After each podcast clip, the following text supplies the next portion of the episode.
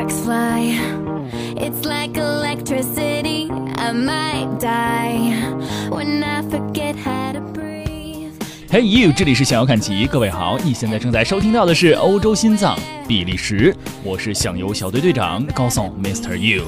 今天的节目我们将继续啊，跟大家来聊关于比利时这座城市叫做烈日的故事。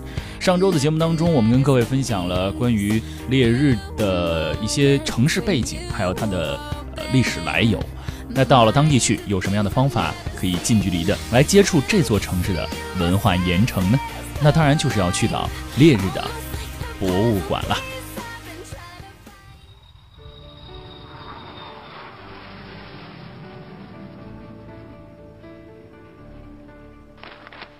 在烈日这个城市当中，有几个特别值得参观的博物馆，在这儿我们也透过这个节目跟大家一起来分享一下。首先呢，去了烈日啊，你一定要去参观的这个博物馆呢，叫做兵器博物馆，这是欧洲第二大的兵器博物馆。博物馆想告诉人们，烈日曾经是世界武器的交易中心，著名的武器制造厂就在烈日附近。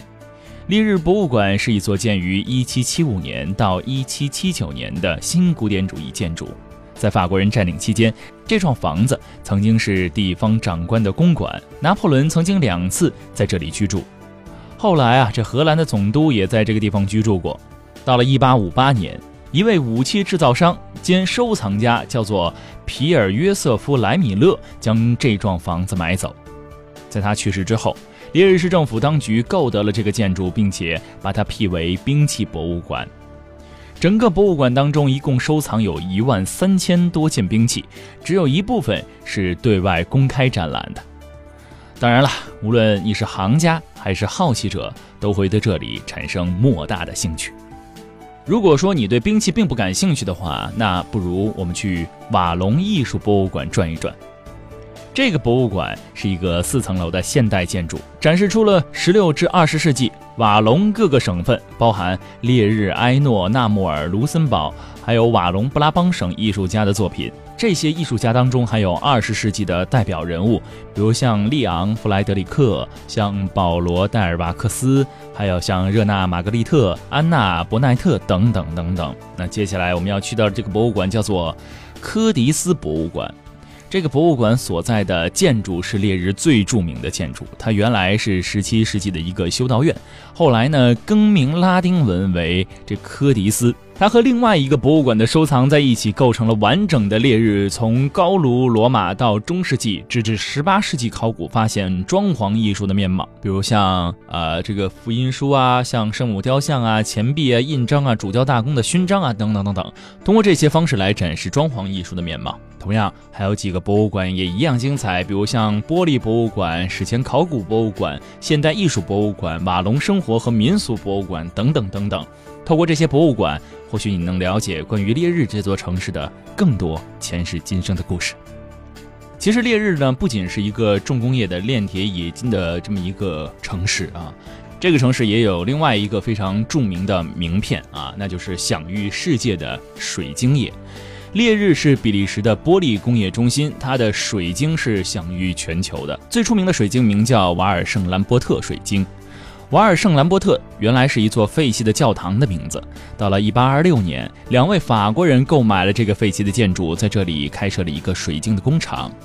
由于产品的品质优良，这瓦尔圣兰波特的水晶并成为了名牌产品，行销各地，风靡全球。在一战前，它在历史上是达到了顶峰。当时每天有五千人生产将近一百六十多万件水晶瓶和其他的水晶产品来运往全球各地。兰伯特水晶也以其纯正的光艳亮丽的外形赢得了无与伦比的声誉和首屈一指的市场份额。然而，三十年代的那场大萧条给了它非常沉重的打击，从那个时候起，销量一直下滑。尽管比利时的政府一直到一九八七年每年都会给予一些补贴，终未恢复过去的辉煌。一九八七年，一个比利时人买断工厂，慢慢的使其恢复了元气。现在的他每天能生产将近一千四百件作品，从水晶花瓶到水晶烟缸，各种不同。到这个工厂当中去，可以参观欣赏玻璃产品吹气和水晶雕花的表演。在工厂的地下室还设有展厅，展示着从世界各地收集的历代水晶制品。在上期节目当中，我还特别提到了，在这一期的呃欧洲心脏比利时中，我们还会提到在烈日当中的那些教堂。其实到了欧洲去呢，我们会看不少的欧式建筑啊，而很多建筑的这个外形最漂亮的地方，应该就是在教堂了。所以到了烈日去，有哪些教堂你是不能错过的呢？其中一个叫做烈日大教堂，又叫做圣保罗教堂。法国大革命期间，古老的圣兰波特大教堂呢被摧毁了。在大革命的狂热冷却下来之后，人们需要一个新的教堂，于是圣保罗教堂被认为合适替代圣兰波特教堂，并且在1812年将其升为座堂，也就是现在的烈日大教堂。现在的烈日大教堂是原有的七个牧师会教堂当中的一个，建于十世纪，在十三到十五世纪重建，在1240年代，教堂的哥特风格的圣坛。耳堂和部分中殿开始修建，继承原来罗曼式的牧师会教堂。到了十四世纪，三个多边形后殿和五个中殿间隔，连同间隔中的小礼拜堂被修建起来。